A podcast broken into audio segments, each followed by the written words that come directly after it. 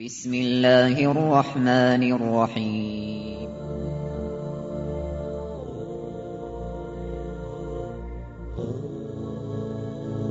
الرحمن العزيز الرحيم القوي السلام الكريم العظيم البصير العليم الحكيم الجبار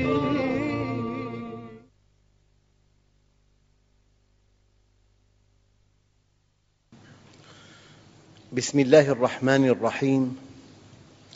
الحمد لله رب العالمين والصلاة والسلام على سيدنا محمد الصادق الوعد الأمين وعلى صحابته الغر الميامين. أيها الإخوة الكرام لا زلنا في اسم المؤمن.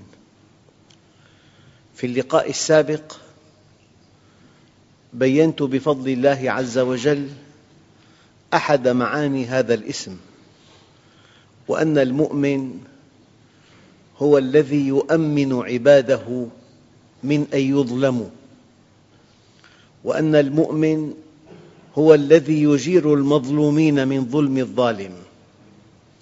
واليوم نتحدث عن معنى ثالث المعنى الثالث كما قلنا في لقاء سابق الإيمان هو التصديق وأن اسم الله المؤمن يعني أن الله يصدق وعده أي يحققه. ومن أصدق من الله حديثا ومن أوفى بعهده من الله. وقالوا الحمد لله الذي صدقنا وعده. وأورثنا الأرض نتبوأ من الجنة حيث نشاء. يعني كلمة مؤمن من التصديق أي أن الله يصدق وعده. فإذا وعد المؤمنين بحياة طيبة فلا بد من أن يعيشوا هذه الحياة الطيبة. من عمل صالحاً من ذكر أو أنثى وهو مؤمن فلنحيينه حياة طيبة. فإذا عاش المؤمن حياة طيبة معنى ذلك أن الله مؤمن صدق وعده. إذا قال الله عز وجل فمن اتبع هداي فلا يضل ولا يشقى فمن تبع هداي فلا خوف عليهم ولا هم يحزنون. فالمؤمن حينما لا يضل عقله ولا تشقى نفسه ولا يخشى مما هو آت ولا يندم على ما فات هذا الذي حصل له بفضل اسم المؤمن الذي صدق الله وعده. الله عز وجل قال فلا تحسبن الله مخلف وعده. إن الله عزيز ذو انتقام. يعني إذا وعد المؤمنين بالنصر زوال الكون أهون على الله من ألا يحقق وعوده للمؤمنين. وعد الله الذين آمنوا منكم وعملوا الصالحات ليستخلفنهم في الأرض كما استخلف الذين من قبلهم وليمكنن لهم دينهم. الذي ارتضى لهم وليبدلنهم من بعد خوفهم أمنا يعبدونني. وعدهم بالاستخلاف وعدهم بالتمكين وعدهم بالتطمين. وزوال الكون أهون على الله من ألا يحقق وعوده للمؤمنين. يوم لا يخزي الله النبي والذين آمنوا معه وعد نبيه ومن آمن معه بالجنة. فإذا دخل المؤمنون الجنة يقولون الحمد لله الذي صدقنا وعده. وأورثنا الأرض يعني كنا في الدنيا وفعلنا في الدنيا أسباب دخول الجنة. وقالوا الحمد لله الذي صدقنا وعده وأورثنا الأرض نتبوأ من الجنة حيث نشاء. أيها الإخوة في صحيح البخاري من حديث أبي هريرة رضي الله عنه أن الصحابة الكرام كانوا يقولون لرسول الله صلى الله عليه وسلم يا رسول الله صدق الله حديثك. يعني أحيانا مؤمن في الدنيا يصف لإنسان ما ينتظره لو تاب إلى الله بعد حين يقول له والله صدقت والله أنا في جنة. والله كانت هموم كالجبال تجسم على صدري. فلما تبت إلى الله أزيحت عني. يعني قضية التصديق يوم الأحزاب. الله عز وجل يقول صدق وعده ونصر عبده وأعز جنده وهزم الأحزاب وحده. لا شيء قبله ولا شيء بعده. يعني إذا تراءى لنا أن بعض الوعود لم تحقق لنا فلنعلم علم اليقين أننا السبب. ما قدمنا ثمن وعود الله عز وجل. وعود الله عز وجل لها ثمن. لكن كما قلت قبل قليل زوال الدنيا بل زوال الكون أهون على الله من ألا يحقق وعوده للمؤمنين. أيها الإخوة الكرام يعني مرة عقب أحد الدروس التقيت مع إنسان شاب قال لي أنا مهندس خيوط درست في أوروبا في رومانيا وأنا موظف في معمل كبير في دمشق لكنني أصاب بالصرع إما في مركبتي وفي خطر كبير أو في السيارة العامة أو في الطريق أو في مكتبي أو في البيت وفي اليوم أو في الأسبوع عدة مرات. يعني من ثلاث مرات إلى خمس مرات. قال لي أنا أكاد أسحق. لماذا أنا كذلك؟ طبعا استقر في ذهني أن الصرع أذية في الدماغ ومرض عضال لكنه أراد جوابا غير هذا الجواب لماذا أنا كذلك؟ يعني لماذا يفعل الله بنا هكذا؟ فالتقيت به في البيت وشرحت له لكنني قلت له الله عز وجل يقول ما يفعل الله بعذابكم إن شكرتم وآمنتم فأصغى إلي إصغاء يفوق حد الخيال قال ما معنى هذا الكلام؟ قلت مستحيل وألف ألف مستحيل أن يسوق الله لعبد شيئا يزعجه أو يؤلمه ما دام مستقيما على أمره. والدليل هذه الآية ما يفعل الله بعذابكم إن شكرتم وآمنتم. لذلك بعد هذا الكلام اهتم اهتماما كبيرا وأخرج من جيبه ورقة وبدأ يكتب. قال لي ماذا تأمرني أن أفعل؟ ذكرت له أداء الصلوات بأوقاتها غض البصر ضبط اللسان ضبط العين ضبط الأذن.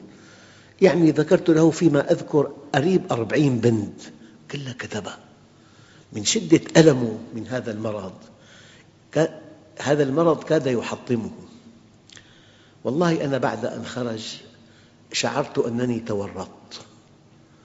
كيف تورطت؟ لعلها أذية لا تشفى. أنا وعدته أنه إذا استقام على أمر الله تزول هذه الأذية هكذا.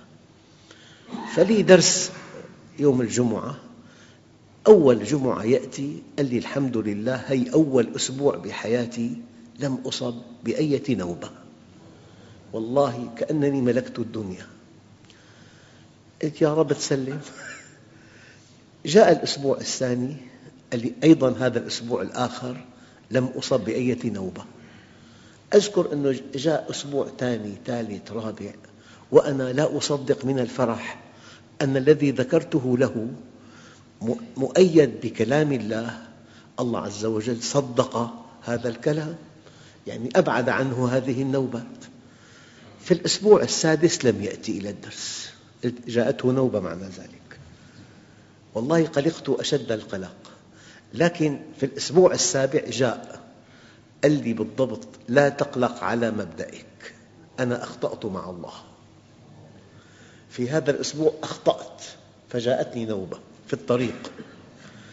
يعني معنى مؤمن تأتي وعوده محققة تأتي أفعاله مصدقة لوعوده.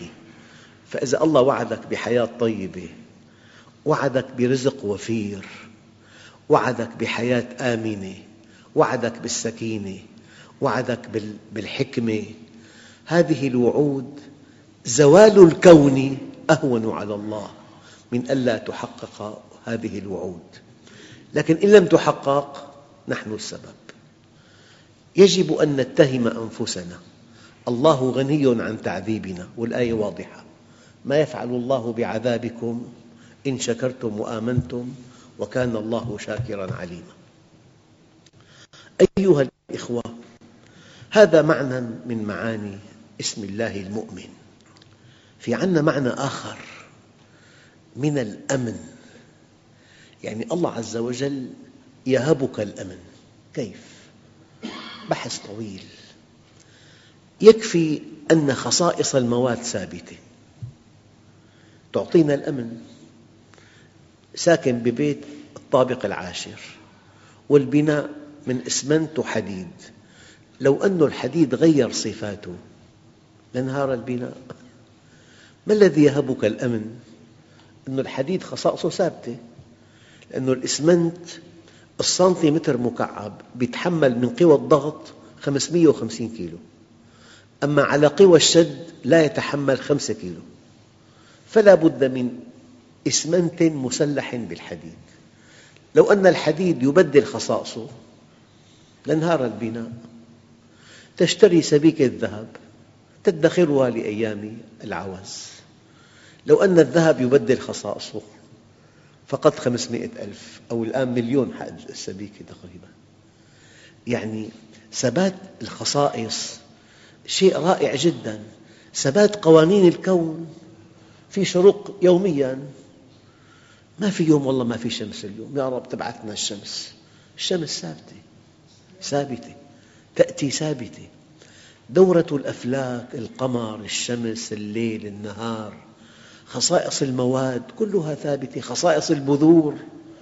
تزرع مثلا آه، مادة ينتج مادة أخرى؟ مستحيل. ثبات القوانين. قوانين التمدد. قوانين السقوط قوانين الانحلال الفيزيائي كل القوانين ثابتة. لماذا هي قوانين؟ لأنها مضطردة وشاملة. ثبات حركة الأرض والأفلاك يعني ممكن تقول بعام 2080 2080 مو 8 الشمس تشرق في السابع عشر من آذار الساعة خمسة وثلاث دقائق. ما هذه الدقة؟ ما هذا الثبات في حركة الأرض والشمس؟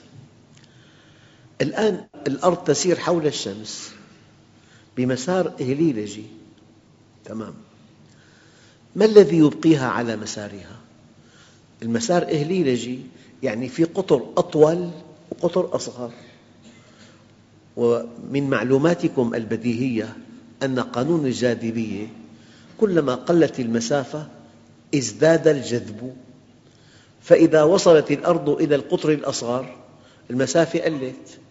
إذا في احتمال أن تنجذب الأرض إلى الشمس. وإذا انجذبت إلى الشمس تبخرت في ثانية واحدة. انتهت حياتنا. ما الذي يبقي الأرض على مسارها؟ أن الله يرفع سرعتها. في هذا المكان ترتفع السرعة. ينشأ من رفع السرعة قوة نابذة تكافئ القوة الجاذبة فتبقى على مسارها. إن الله يمسك السماوات والأرض أن تزولا عن مسارها. الآن الأرض تابعت سيرها ووصلت إلى القطر الأطول. ما دام السرعة زادت وقوة النبذ زادت والمسافة طالت إذا تضعف الجاذبية. في احتمال أن تتابع الأرض سيرها وتتفلت من جاذبية الشمس. فإن تابعت سيرها وتفلتت من جاذبية الشمس دخلنا في الصفر المطلق. 270 تحت الصفر انتهت الحياة. تنتهي الحياة إذا انجذبت إلى الشمس وتنتهي الحياة إذا تفلتت من جاذبية الشمس. ما الذي يحصل هنا؟ يخفض الله سرعة الأرض. فإذا انخفضت هذه السرعة نشأ من انخفاض السرعة قوة نابذة أقل تكافئ القوة الجاذبة الأقل فتبقى على مسارها. إن الله يمسك السماوات والأرض أن تزولا.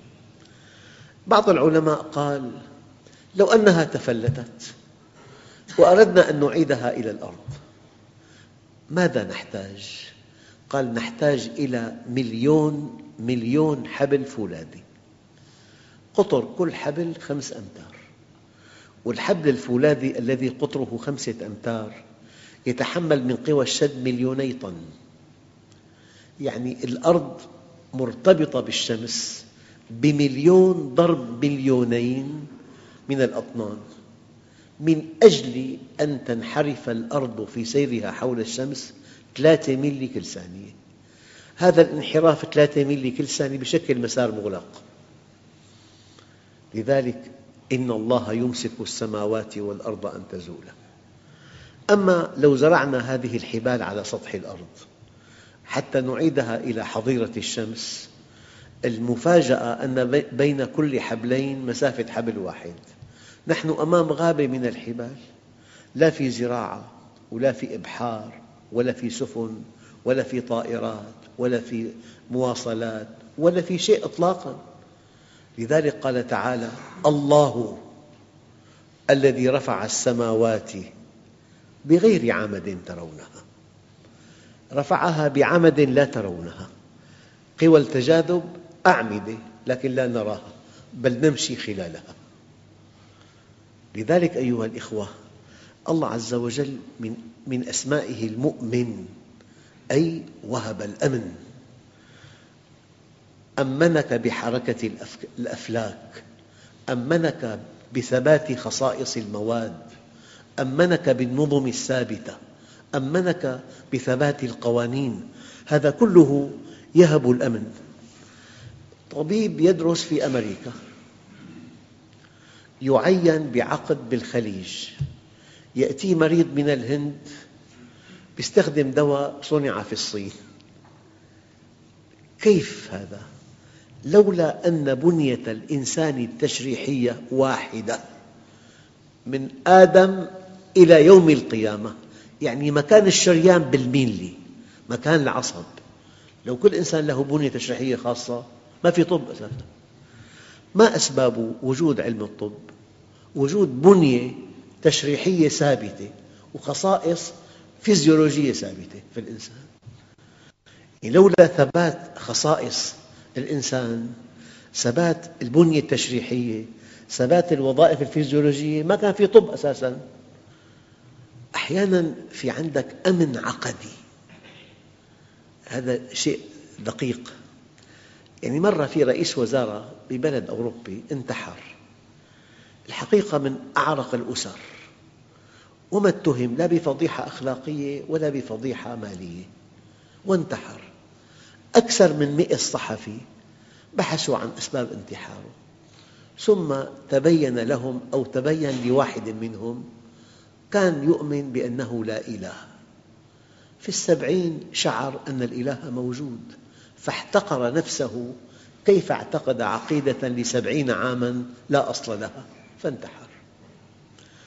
أنت كمؤمن كمسلم أية آية في كتاب الله لا يمكن أن يظهر حدث في الأرض ينقض هذه الآية.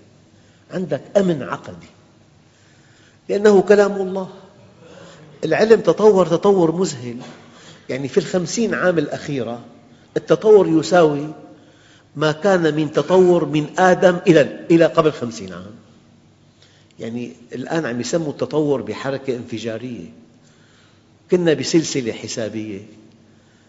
بسلسلة رياضية الآن بسلسلة انفجارية تطور مذهل ومع ذلك هل ظهر شيء في هذا التطور ينقض القرآن الكريم؟ هل رأيت آية لم تقع؟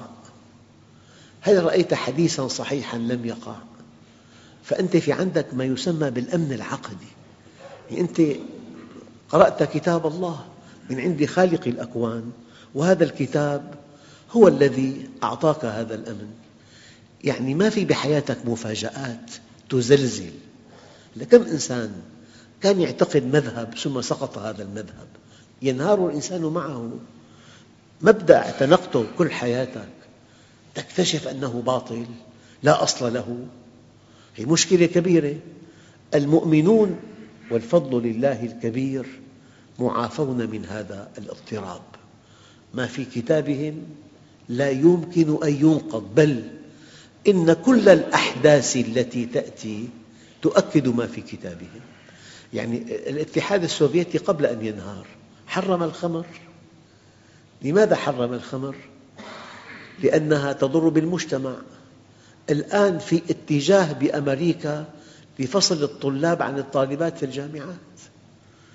لا لأسباب دينية إطلاقاً لأسباب اجتماعية ولأسباب علمية. فلذلك الآن العالم يقترب من الدين لا عن عبادة ولكن عن مصلحة. لذلك أيها الأخوة معنى أن الله مؤمن منحك أمناً عقدياً. في عندنا شيء آخر أن الله مؤمن بذاته. العلية مؤمن بصفاته المطلقة مؤمن بأفعاله الحكيمة. لذلك يسوق الشدائد لعباده كي يحملهم على التوبة والصلح معه كي يسلموا ويسعدوا. يعني إنسان أيام يقول لك أنا حسب كلامك أبقى معك. أنت بتخاف تكون ما عندك إمكانيات تلبي له طموحاته قلت له لا ابحث عن عمل آخر ما لك مؤمن بذاتك أنه بتقدر تحقق طموحات الإنسان؟ تقول لا. ابحث عن عمل آخر. أنا عندي هالراتب أكثر ما في.